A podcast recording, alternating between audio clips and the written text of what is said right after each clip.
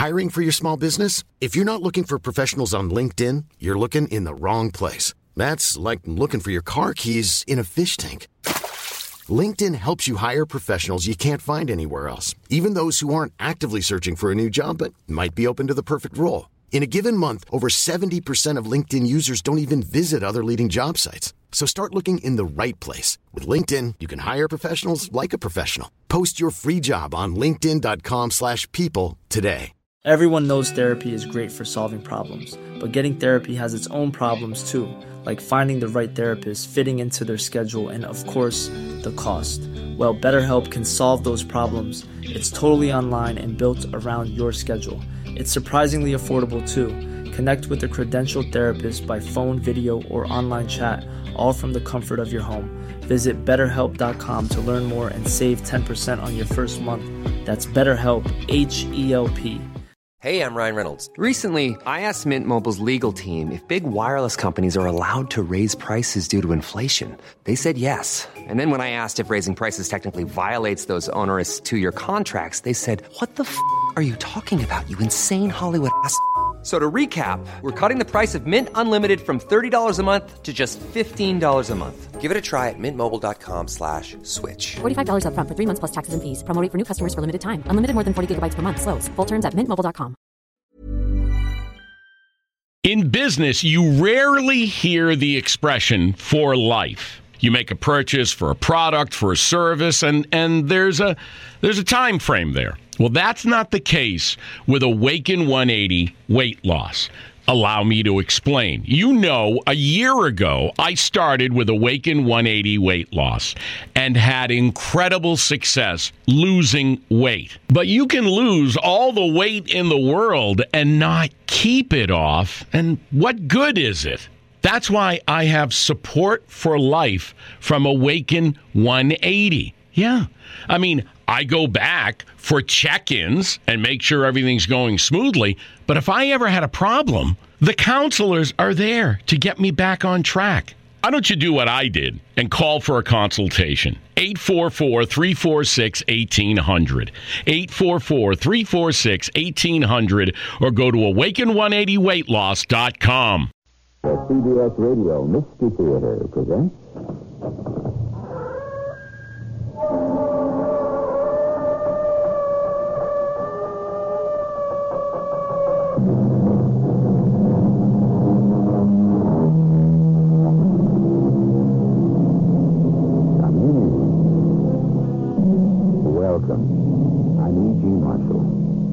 I've been looking through the old court records of London's Old Bailey and our own high criminal courts, and I've come to realize that if one seeks justice, the law courts are not always a guarantee.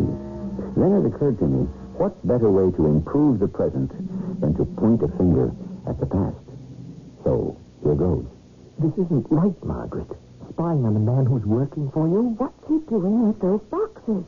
Our best silk shirts. He's just piling them up to write down the inventory. Six boxes They're worth about 50 pounds. Now, where's he taking them? Well, that door leads to the back alley. Edgar, if you don't do something about this, I will.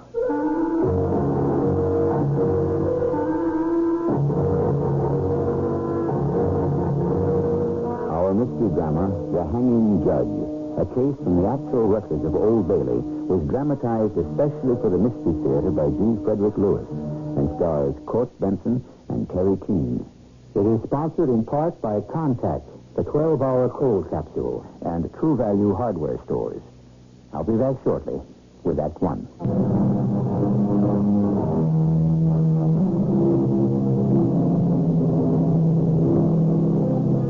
The wages of sin is death, says a New Testament. But not always. Sometimes death can be the pay of the innocent. You hear about miscarriage of justice, as if it were a train you got on and off and got off at the wrong destination. And you might say the conductor of such a train is the judge. One of the most notorious in history was the hanging judge of Holborn. Ironic, then, that as our tale begins, he is lying in bed, suffering from a heart attack, his days passing like a dream before him.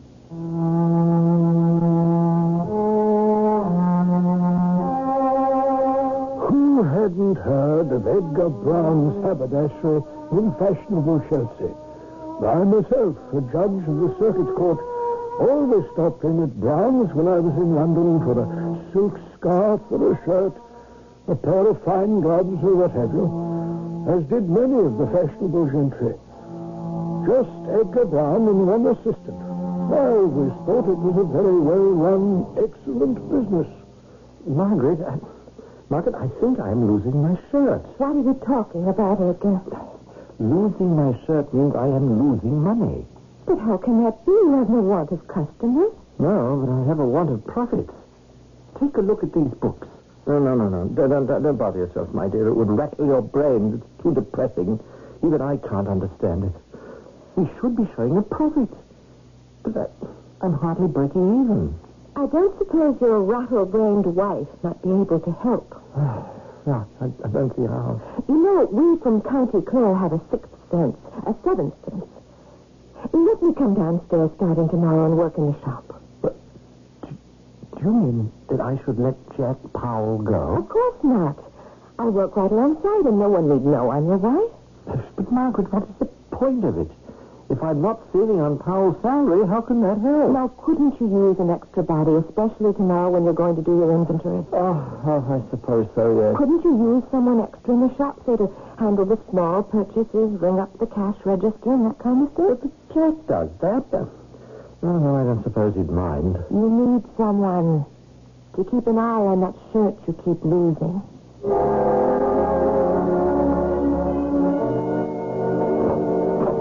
Oh, Maggie, Maggie, Maggie. Lead me to my chair, Margot. Oh, I know when you're tired, Edgar, you always call me Maggie. And I should think you would be. Do you know what time it is?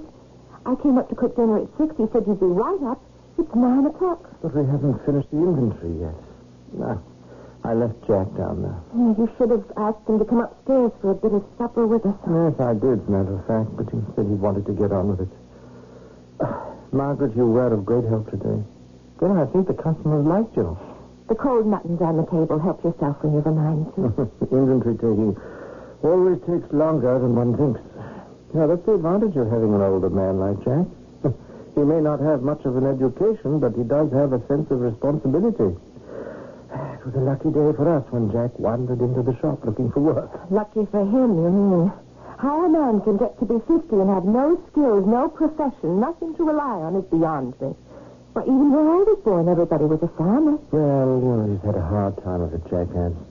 Jobs aren't easy to come by, especially with his kind of wife. Yeah, he was telling me.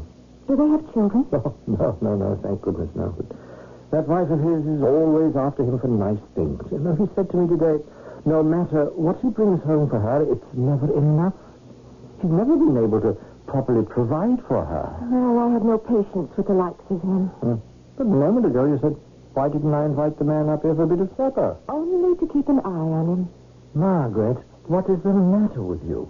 One day you work downstairs in the store, and already you've taken a dislike to the man. I don't trust him. I'm not absolutely sure, mind you, but I have a very good idea why your profits aren't what they should be. What? You have? This morning, when he rang up a sale, three shillings fourpence it was, I saw him slip the money into his pocket. You saw that? Then he looked up, saw that I was watching him, and quickly put the money into the cash drawer. I can't believe that. Edgar, can you wait your supper a few minutes? Oh, yes, I suppose so. If we go downstairs to the first landing, there's that little window that overlooks the shop. Hmm? Come down with me. Can you see him down there? This, this isn't right, Margaret. Spying on a man who's working for you. What's he doing with those boxes?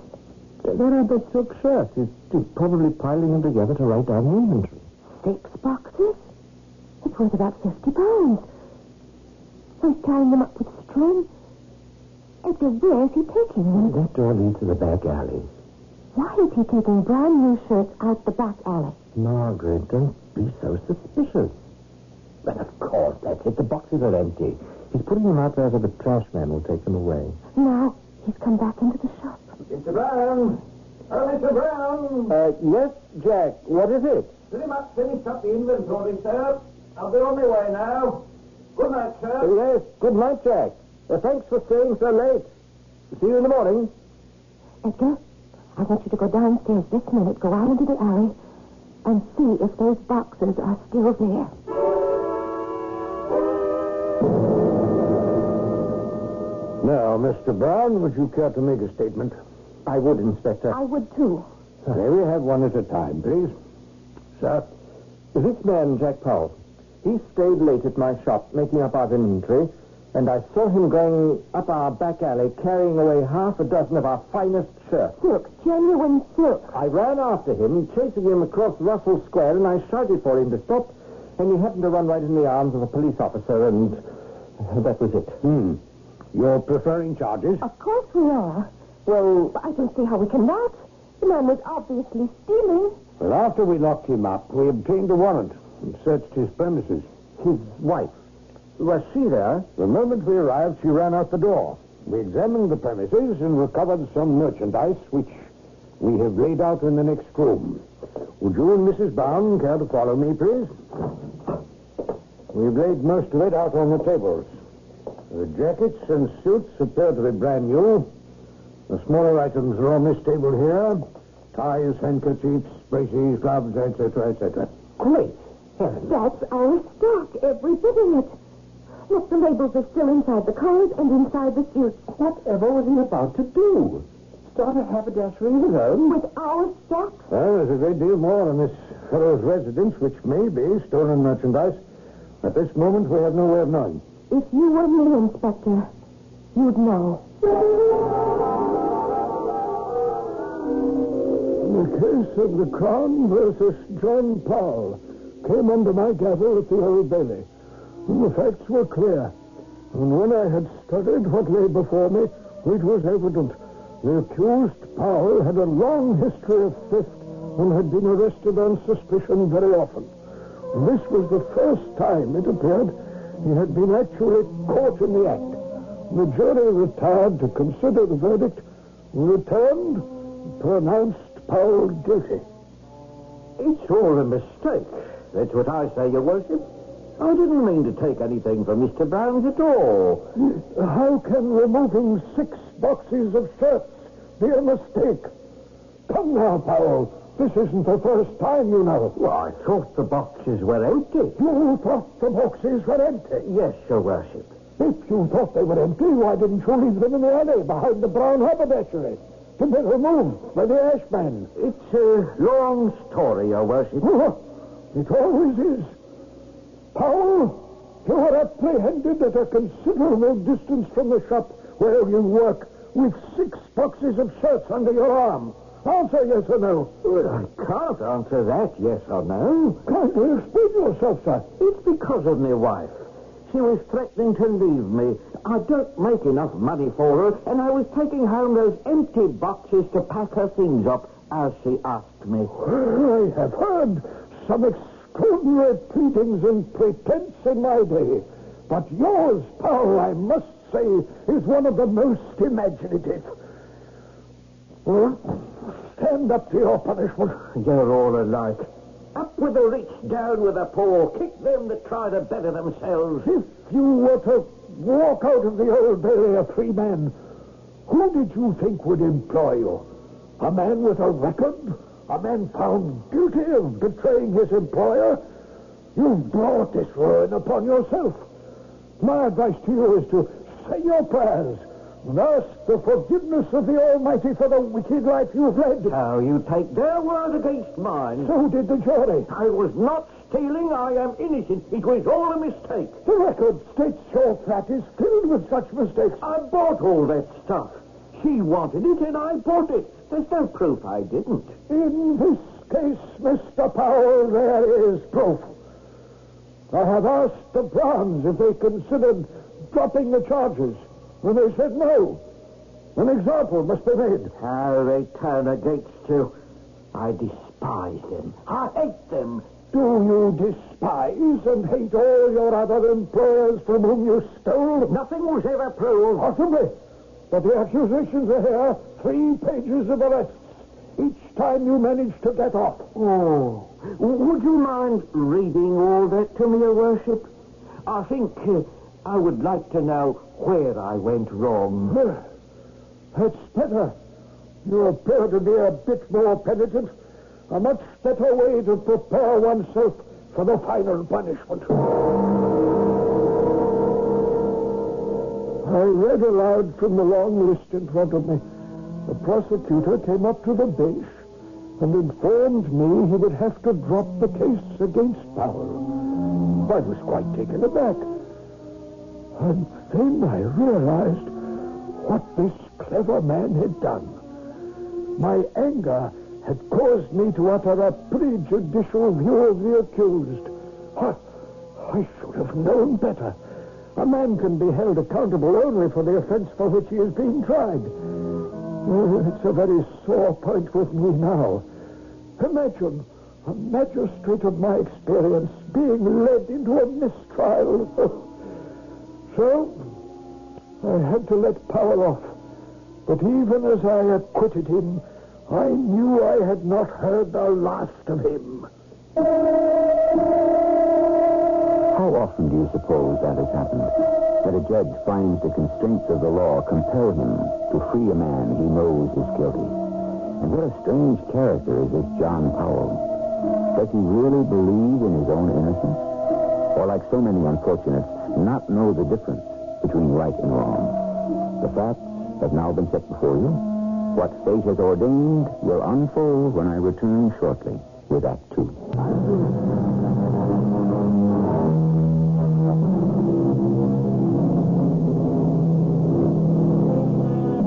Seek guides to the present by looking to the past. Claudius I, emperor and historian, has written, Judex damnatur ubi nocens absolvatur.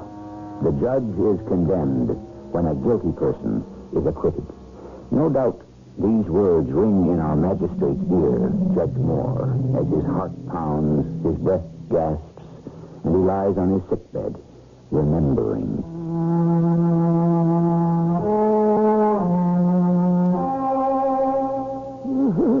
Stupid.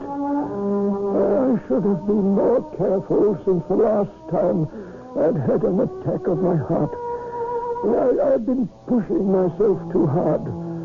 Too many cases, one right after the other, and now this one. This man, Powell. As I was told later, my acquittal of the accused did not sit well with the plaintiffs, Mr. and Mrs. Brown. I've never heard of such a thing. The injustice of it. He's been stealing from us for months. We finally catch him at it, and then because of some technicality, the judge lets him go. the law is the law, I suppose. I was surprised, too. But now that man is free to roam the streets and steal whenever he's a mind to. Puzzling to me, too, Margaret. Judge Moore is called the hanging judge of Holborn. He's been known to sentence a man to the scaffold for stealing one penny. I tell you this. If the law is that helpless, I am not. I am going to see to it that every shopkeeper in London is told what a thief Jack Powell is. He will never work again in this city. Oh, no, no, now, Margaret. Isn't that going a bit far? Where is your heart? I shall make quite certain that man is never employed again. Margaret Brown made good her threat. Most of these haberdashers know one another, and after being turned away from job after job, John Powell began to realize why. In his strange way, he felt as unjustly done by as the man he'd robbed. An eye for an eye, then, a tooth for a tooth. If Edgar Brown and his wife had set about destroying Powell's reputation, he would take steps to destroy theirs. Uh, Margaret. uh, Margaret, come here. What is it? Oh, the mail's come. Read this. Well, Tradesman Bank, High Holborn, London. Dear Mr. Brown, your request to us to extend your loan for another year has been denied. Moreover, we call your attention that you are default in payments, therefore the loan has become due and payable in full upon demand. Unless the payments are received by Monday next, we intend to bring suit against you for the full amount of the loan. Edgar, what does it mean? I, I don't understand it. All the tradesmen deal with that bank. My reputation is secure. Ours is one of the best shops. We have the finest clientele. They must know I'm good for the money. Why would they do this? You must go immediately to the bank and talk to them. I shall be here waiting for you.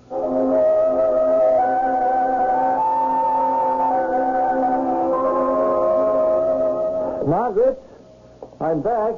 What did they say? Oh, Maggie, I don't know what to do. They'll begin by sitting down and catching their breath. No, it's, it's, it's no use. I explained to the bank manager we've suffered extraordinary losses and only recently discovered an employee was the cause of it. He says this was not only the bank's attitude, but some of our suppliers as well. What suppliers? Some of the firms we buy from, the wholesalers, they got in touch with Tradesman's Bank asking about our credit. Well, why would they do that? Taplers, the shirt people. Yes, and Anthony's and Willard Brothers, all of them. But they've been our friends for years. Why did they ask the bank about our credit? But I told the manager that, and he said, Mr. Brown, personal friendships are one thing, but business is business. I pressed him to know what had happened after all these years. Well, finally, I got him to tell me that certain letters had been received by our creditors and by the bank from someone, and they wouldn't say who, showing that we were overextended, would not be able to pay our bills, so the alarm went out. What it amounts to, Maggie, is that they've lost their confidence in us. Unfortunately, the Browns had no way of meeting the obligation. They tried here, there, explained, promised, but to no avail. All their years of toil and effort were for nothing. But Edgar Brown was not the sort of an Englishman who gave up easily. Margaret, I met Mr. Cleveland today in Regent's Park. Haven't you anything better to do than stroll about London? You should be looking for work every moment. Mr. Cleveland's an American. He used to come into the shop. He always liked what we sold. Well, he was disappointed to hear that we'd gone bankrupt. I wish you wouldn't say that word. You know it upsets me. I have good news. Well, of a sort. I told Mr. Cleveland all about our unfortunate experience with the bank and our suppliers. I think it's right you're telling every stranger of our trouble. But he is no stranger, Margaret. He's a friend. I, I was quite frank with him. uh, How unhappy we were to live in a city where an anonymous letter bears more weight than the word of a hard-working man. And he said, uh, Mr. Cleveland did, why don't you emigrate to America? In his town of Boston, there's a great demand for haberdashers who know their trade. And he gave me his card, and he made me promise if we should decide to pull up stakes and go to Boston to look him up. Boston, America? Yes, that's where it is. So I was thinking, why stay on here? Mr. Cleveland said America's a friendly place and people there will be helpful. And then what do you think he said? What? I'll advance you the steamship ticket, he said. You and your wife. Oh, but the man is practically a stranger. Bless my soul, that man's a better friend than those we've known for years. So what say, lass? Huh? Shall we do it? America? Oh, yes, Edgar. To leave behind us that, that one thing that's been worrying me. What one thing? Who was it? Who wrote those horrible letters to the bank and the others? It must have been someone who knew us very well. Yes. Someone who hated us. As nearly as I've been able to piece the story together, a short time afterwards, Mr. and Mrs. Brown packed their belongings and made for Plymouth, from which the boat was to sail the following day for Boston. But they had to wait. Five days went by and the boat did not sail, a frequent occurrence on emigrant ships. Not anticipating such a delay, the Browns were practically down to their last penny. Margaret, good news. The boat sails today. Oh, thank the good Lord. I hate Plymouth. I thought we'd never leave this place. So why do you say that? I've always loved the sea. My parents has been to live in the city. You know, I wouldn't mind living in a seaport one bit. I can't stand the sound of those seagulls night and day and that smell. Well, you shan't have to listen to them anymore. I just spoke with the ship's master, and he says we sail today. Oh, I don't think I could have stood it any longer. Oh, Margaret, dearest, Boston is a seaport. They've probably got seagulls and salt air there, too. Oh, it isn't that so much, really. It's... Oh, No, I'm not going to say anything. I'll just put it down to me being Irish and seeing things that aren't there. Well, Maggie lass, sometimes you are a bit on the uh, nervous side. Being with me. You don't know. You haven't seen or felt anything. But what is there? You haven't sensed anything. What are you trying to say, Margaret? Someone is watching us. Oh, come along with you. I mean it. Wherever I go, I feel those eyes on me. See something evil. I know it. Sometimes out the corner of my eye, I see someone in the hall by our room, on the stairs. What time do we sail? What's the tide. About seven o'clock this evening. Oh, another whole day cooped up in this awful place. I can't stand it. Well, uh, I'll, I'll tell you what we'll do. I'll take you down to the boat this morning. Uh, the captain said we could go aboard any time we wish. Now, the dock is only a minute from the inn. You find our cabin and you make yourself at home. It's going to be our home for a month, you know. Walk yourself about on the deck. Now, I'll come back here and pay the innkeeper, Mr. Ferris. He'll settle our bill, close up our trunk, and in an hour or so, I'll join you aboard. Oh, dear, dear, Edgar, thank you. Perhaps I am being silly and superstitious. Oh, come along. Will You got Fetch a traveling box, and I'll walk into this ship. I left the trunk open in the room. Be sure to close it tight. Oh. What, what is it, Margaret? Oh, I'm all right. It's nothing. Oh, it's, it's just not another hobgoblin, I hope. Edgar, I might as well tell you. I'm going to have a baby. Oh, my darling Margaret. I've been carrying it for three months and I didn't even know. Oh, my darling, darling. I saw a doctor before we left London. He said I was fine. And you never told me. Ah, this is the most wonderful thing. Just think of it. The three of us starting a new life in a new world. So Margaret went aboard the ship, and Edgar went to pay his bill. The innkeeper noticed he'd barely enough pounds, shillings, and pence to pay in full. And when Edgar returned to his room, he was surprised to find the door open. He closed the trunk, locked it, put it on his shoulders, and left the inn by the back door. Uh, Mr. Brown? Uh, Mr. Brown, would you wait a moment, please? Oh, Mr. Ferris, uh, didn't I pay you the correct amount for our lodgings? Would you mind very much, sir, if uh, we went back to the inn for a few minutes? no, no, I don't suppose so. I'd like to talk to you for a moment or so. Not at all. I certainly can't stand here in the street with a trunk on my back and do much talking. Well, what is it? I don't want to be too long. My, my wife will be worried. There's been some trouble, and since you were just going out the back way... What? What trouble? Hey, What's it got to do with me? Our waiter, sir. He's just been to see me, and he said you were leaving by the rear door with your trunk, and... Yes, yes, so I was, so I was. It's a quicker road to the dock, and our trunk is not too light, you know. Now, where, where shall I set it down? Right here, sir, in the front hall. Oh, right. Well, now, now, what's, what's all this about your waiter? Well, he made such a point of saying it was the back door you were leaving by. Ah, well, yes, I know what's bothering him. As you saw, Mr. Ferris, I had barely enough money to take care of our bill. I'm afraid the tip I gave the waiter was a bit niggardly. Well, he didn't mention that, sir. But he wanted to know whether you'd paid your bill, seeing as how you were leaving the back way. Then the maid came down and said the gentleman in number 17 had just had his gold watch stolen. Well, what has that got to do with me? Now, please, Mr. Brown, I'd like to keep this quiet. You are keeping me from boarding my ship.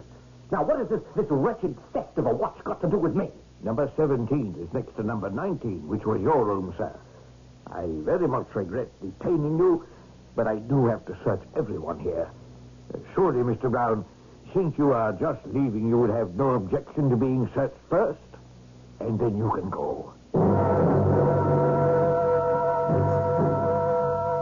There now. The trunk is unlocked and open, so search away. Ah, I've never heard of such a thing. Uh, but uh, careful not to mess up the clothes, please. Oh, what is this? Who, who put it there? Who has done this to me? Mr. Brown, dear me. I know nothing as to how that watch came into my trunk. I do not know anything. Mr. Brown, this concerns the honor of my house. You understand, If word of such thieving got about, who would feel safe here? I tell you, I know nothing about how that gold watch got into my trunk. Oh, ill-advised. I know, Mr. Brown, you are very low in funds. But this... I'm afraid you shall have to go before a magistrate. Oh, yes, by all means. Take me to the magistrate instantly, and let's have this diabolical plot unraveled. I welcome inquiry into my character and conduct, you hear? I did not take that watch and place it in my trunk, and God is my witness. I'm afraid we shall have to ring down the curtain for a few minutes. Just when accusations are flying, the mystery is deepening, and the very life of poor Edgar Brown may be in jeopardy. And the ship he and his wife were to take may sail without them in a matter of hours. But take heart. In only a matter of minutes, I shall return with Act Three. This same Emperor Claudius, whom we quoted earlier, and uh, this time I shall not speak the Latin, but only the translation, has written, The law, being a tyrant, compels many things to be done contrary to nature, such as, for instance, claiming the life of a man as suitable punishment for stealing, for that was the barbarous criminal code of those days. Is that to be Edgar Brown's fate? Uh, come in. Mr. Hatfield, I hope I don't disturb you. Oh, not at all, Mr. Ferris. Well, you have a problem, I take it. And so you seek out that uh, one of your guests, who is an attorney, myself. Am I right? Uh, Mr. Hatfield, it is not for myself. Uh, I am presuming upon your kindness, but since it does happen you are a member of the legal profession, I thought perhaps you might be of help. That's what I told Mrs. Brown. Ah, yes, that will be the wife of the accused Brown who was a guest here. I'm told he is fully committed for trial next month. Very distressing case, sir. Very strange indeed. Uh, what are you asking me to do, Ferris? If you would be so good as to see her. Well, by all means, have her in. Uh, Mrs. Brown, uh, Mr. Hatfield will see you. Thank you. Good day, Mr. Hatfield. Ah, please take a chair, Mrs. Brown. I shall leave you now, sir. Mr. Hatfield, you're an attorney? Well, just beginning, I'm afraid. Going on my first circuit. I confess to you, I have not been honored by more than three or four briefs. I don't understand that innkeeper, at all. First, he accuses my husband of theft and has taken him before a magistrate. Then, when my husband is falsely imprisoned, he offers to find me an attorney. Uh, Mrs. Brown, you have to understand, Mr. Ferris was defending the good name of his inn. The gentleman who suffered the loss of his watch did, I believe, threaten legal proceedings against this house. It's done now, and I do thank you for your patience, Mr. Hatfield. I am beside myself with anxiety. I, I know no one in Plymouth, and I have no money to pay you. Well, I, I get a great many cases like that, Mrs. Brown. But when one begins in the law, that is to be expected. I don't know what to do. I'm alone. The boat has gone out. Has sailed to America without us. My husband in a jail cell. Where do I turn? And there is something quite inexplicable here, and I don't know yet what to make of it.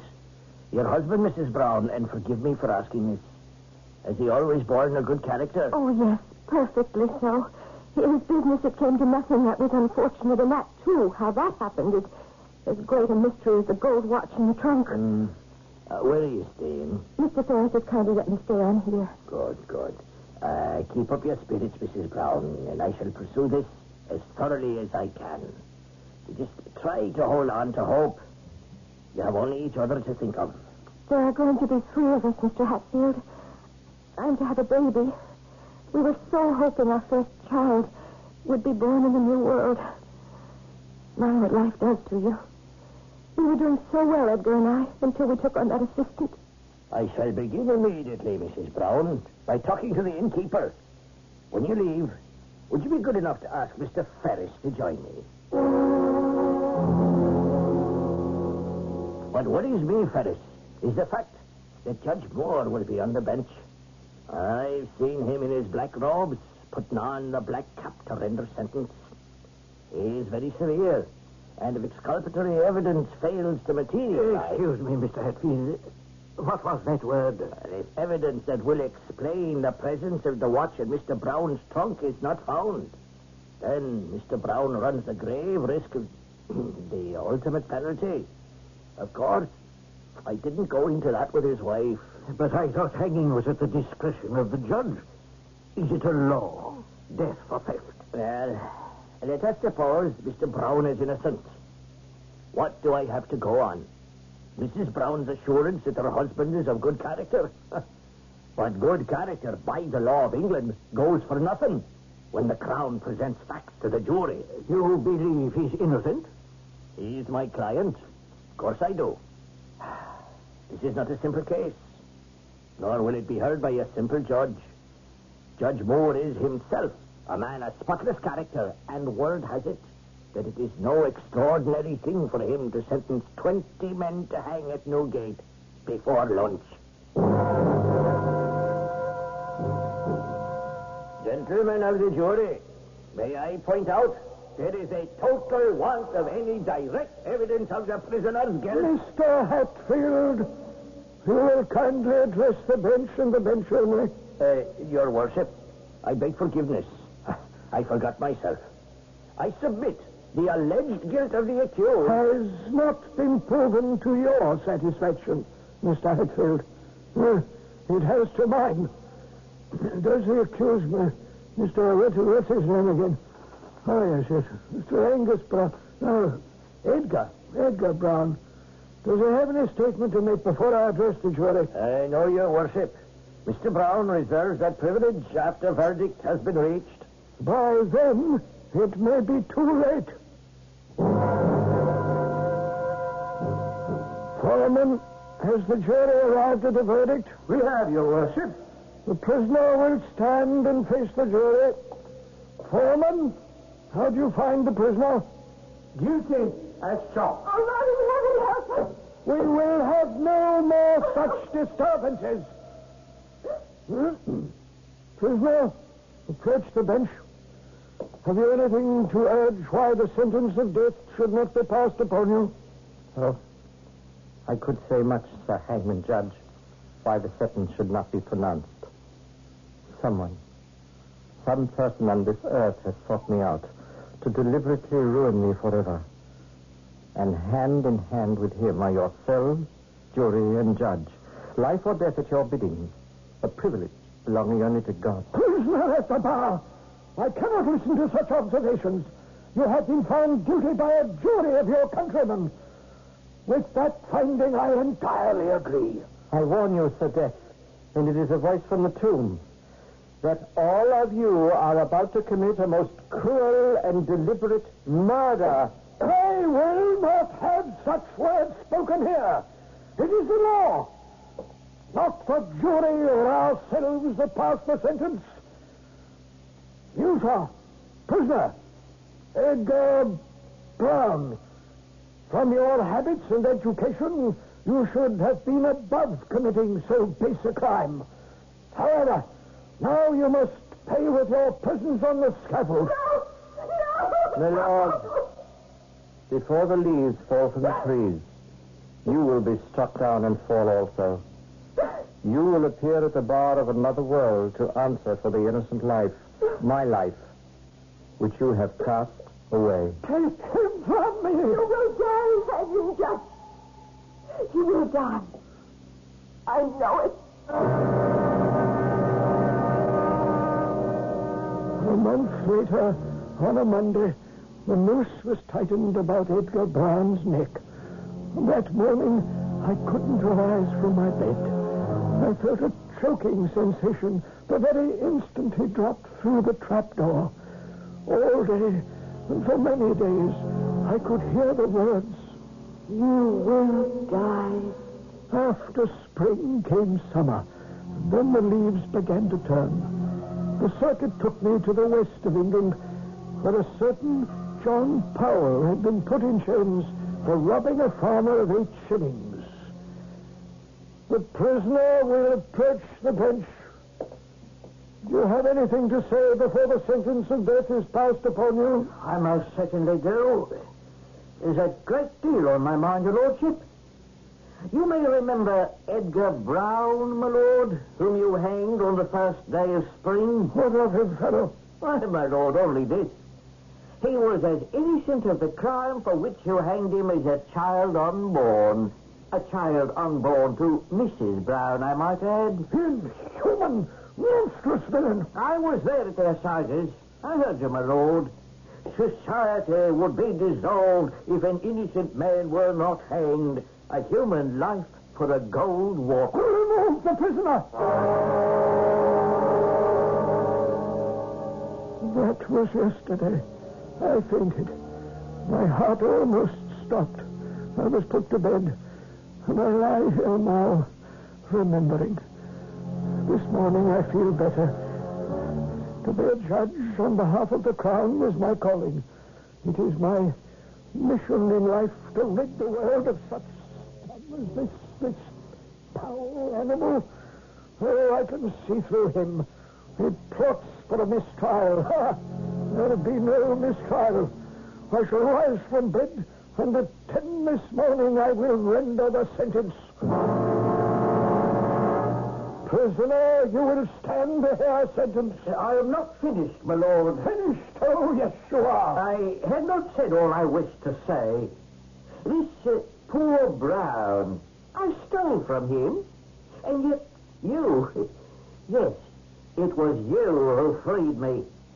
Freedom. Oh, it helped me not. No one would employ me. My wife left me. So I said about my kind of justice. I wrote letters to his creditors, frightened them, caused his bankruptcy. But even that was not enough for me. The madness of my revenge would not stop. I followed him to Plymouth, and when my chance came, put that watch in his trunk. Yes, it was I. It was sweet when he was jailed for theft as I was jailed. But Edgar Brown was not as fortunate as I, my lord. Judge Moore, the same hanging judge, would not let him off. The prisoner will, will be quiet so that sentence Did you know, my lord, that Mrs. Brown destroyed herself? The coroner's jury said she'd fallen accidentally into the water, the bay at Plymouth, into the sea that she hoped would carry them to a new life. Drowned herself? Killed herself with a newborn in her arms. I saw her corpse with the dead infant. And then I knew that I was lost. Doomed to everlasting hell. But you and I, your lordship, shall go down together. No more hangings for you. We are both prisoners. Stand up, your lordship, and be judged at the bar.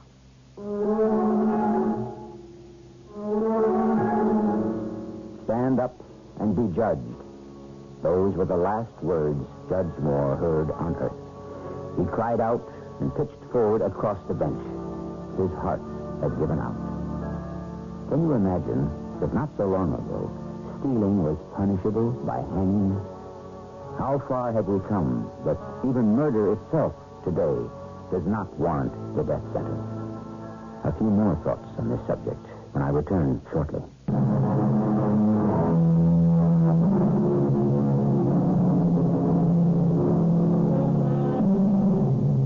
Last return to the philosophic Emperor Claudius, who wrote, Justice is pictured wearing a blindfold so that she cannot see the injustice practiced in her name. I said when we began, I hoped that by pointing a finger at our past, we might be the wiser and seek to improve the present. And all of us can.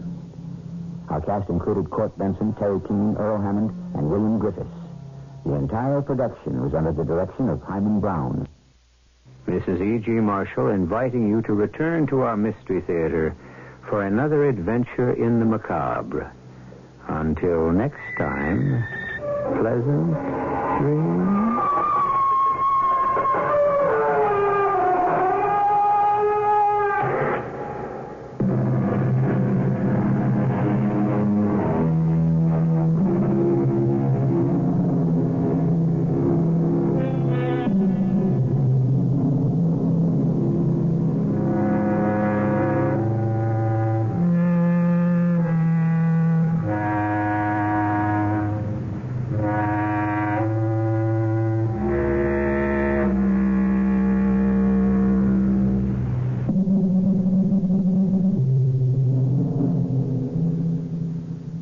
Business, you rarely hear the expression for life. You make a purchase for a product, for a service, and, and there's a there's a time frame there. Well, that's not the case with Awaken 180 weight loss.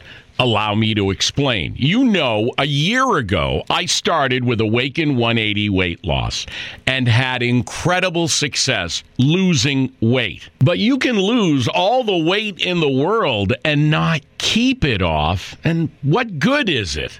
That's why I have support for life from Awaken 180. Yeah. I mean, I go back for check ins and make sure everything's going smoothly. But if I ever had a problem, the counselors are there to get me back on track. Why don't you do what I did and call for a consultation? 844 346 1800. 844 346 1800 or go to awaken180weightloss.com. Hi, this is Craig Robinson from Ways to Win, and support for this podcast comes from Invesco QQQ, the official ETF of the NCAA. The future isn't scary. Not realizing its potential, however, could be. Just like on the recruiting trail, I've seen potential come in many forms as a coach. Learn more at Invesco.com slash QQQ. Let's rethink possibility. Invesco Distributors, Inc. Even when we're on a budget, we still deserve nice things. Quince is a place to scoop up stunning high-end goods for 50 to 80% less than similar brands. They have buttery soft cashmere sweaters starting at $50, luxurious Italian leather bags, and so much more. Plus, Quince only works with factories that use safe, ethical, and responsible manufacturing. Get the high-end goods you'll love without the high price tag with Quince. Go to quince.com slash style for free shipping and 365-day returns. Hey, it's Paige DeSorbo from Giggly Squad. High quality fashion without the price tag. Say hello to Quince.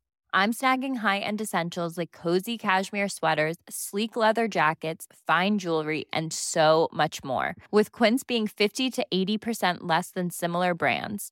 And they partner with factories that prioritize safe, ethical, and responsible manufacturing. I love that. Luxury quality within reach. Go to quince.com slash style to get free shipping and 365 day returns on your next order.